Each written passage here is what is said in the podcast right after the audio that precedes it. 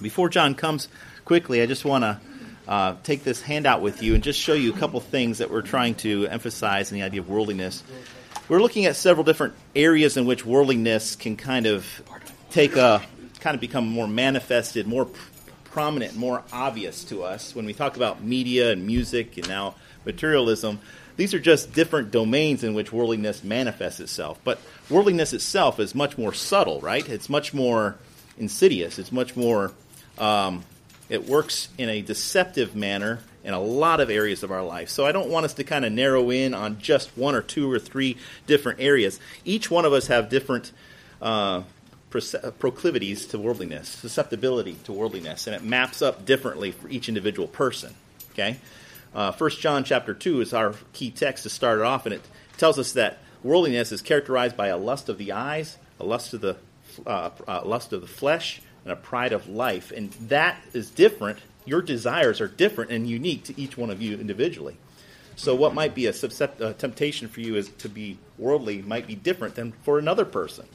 Uh, but indefinitely, inevitably, your desires are the portals by which the world tries to allure you into its mold, to impress you and to compress you into its thought patterns and its values. I have I've written up here nine symptoms of onsetting worldliness. How do you know if you're becoming worldly? Well, there are telltale signs and characteristics that you must evaluate in your life, okay? And you'll notice these um, setting in. Uh, hopefully, you will, unless you're being anesthetized. And that's part of the thing the world does. It kind of lures you into a sleep state spiritually, and you're not watching these things. But you can attend church without enthusiasm. That starts to happen as you begin just going through the routine. Um, you guys remember the old Donut Man commercial from Dunkin' Donuts? time to make the donuts. You know, he gets up and just kind of shuffles off to work, doing the routine. Then he throws himself in bed at night. That's sort of kind of like your approach to church. Time to go to church, you know, and then throw, you know, oh, it's week, it's Sunday again, got to go back to church. That's sort of the symptoms, indicators that something is happening in your spiritual life. You're spiritually being put to sleep. Okay? It's care, careful about that. Singing without affection, singing praise to the Lord, but you're not engaged in that. Your heart's not engaged in that listening without conviction or application. You can hear a, a, message preached, and you're like, "Man, this doesn't reach me. This is not this is not feeding me. I'm not uh, getting anything out of it." Careful. That might say more about your heart than it does about the preacher or about the word. Okay, worldliness is setting in. Be be aware. A dull conscience. Sin doesn't bother you like it used to. Your soul is restless. You're like, man. I just uh, I want something else. I, I think there's something missing in my life, and you're just restless generally. Your sin no longer grieves your soul. Your excitement for participation in church dissipates. You have no interest in evangelism. It, did any of these characterize your state of heart presently at the moment? Then beware. Worldliness might be setting in. Worldliness puts your conscience to sleep. It deadens your spiritual sensitivity. It disengages you from your biblical duties. It hinders and stunts your interest in spiritual things. Don't tell me that this doesn't happen to us, doesn't it?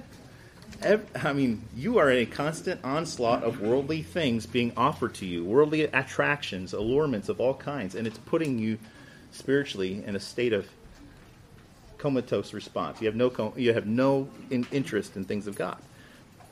You're changing.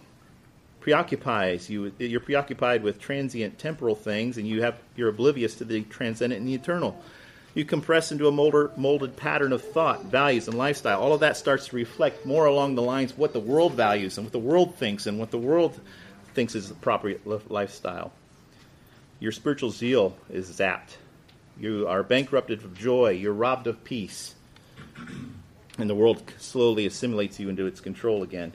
You have a lethargic and defeated spiritual state. You have no spiritual life and vigor, no strength to persevere trials hit and they just wash you out. And you're just realizing, wow, the world has had too much influence in my thinking and my value system.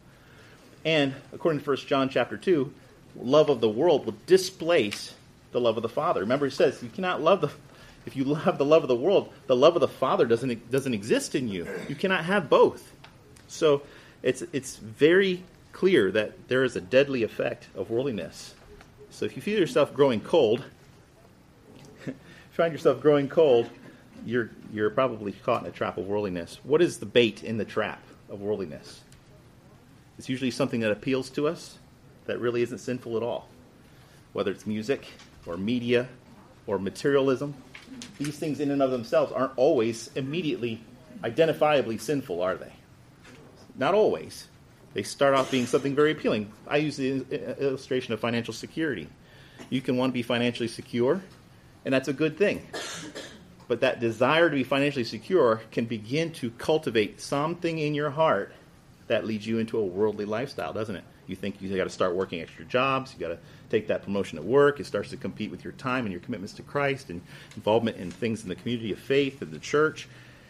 And all of a sudden, you're, sna- you're, you're in the trap. The trap is slapped shut on top of your arm, and just like this guy, you can't, you can't shake loose. You may even see things that present themselves as providences or answers to prayer. Man, it's great that the Lord gave me this job. Then I, I can have more money, I can have more affluence, I can have a greater retirement, and you don't realize the world is serving you up something that appeals to you, and yet it may actually drain you spiritually, it might actually be very dangerous. Susceptibility to worldliness, worldliness, you're vulnerable through a particular and unique constellation of human desires. Be careful what you want. What you want, people say, I want this and I need that and I want this and I need that. That language is dangerous language if you're not comparing to what Scripture says, because needs and wants are oftentimes misperceived by our. We can think our own needs and wants are something that uh, we're entitled to. Your profile for temptation is different than someone else's, and so your greatest desires are your greatest vulnerabilities.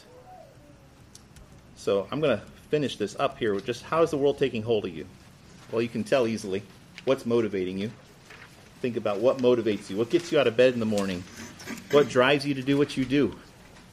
Those are the things in which are going to be indicators of areas you need to be most watchful about because the world will continue to try to um, offer you those things. In a, you're chasing at what are you chasing after life? What's informing your decision? What's the payoff you want? So, basically, We've been examining only a couple common areas of worldliness praise uh, in every area. Uh, the world promises you to give you what you want, when you want, how you want it. It offers you the promise that you'll be fulfilled and happy, but you're chasing the wind. You'll never find what you're looking for ultimately. It's like a twisted shell game, and you're being suckered by the world the whole time. So if you play the game of pursuing your will, you will lose. But the last statement of 1 John 2:17 says something very important. How do you escape the trap of the world? You got to give up what you want. You got to give up what you desire. You got to put aside that. And and, Christ, uh, and John says, "He that does the will or the want or the desire of the Father is the one that lives forever."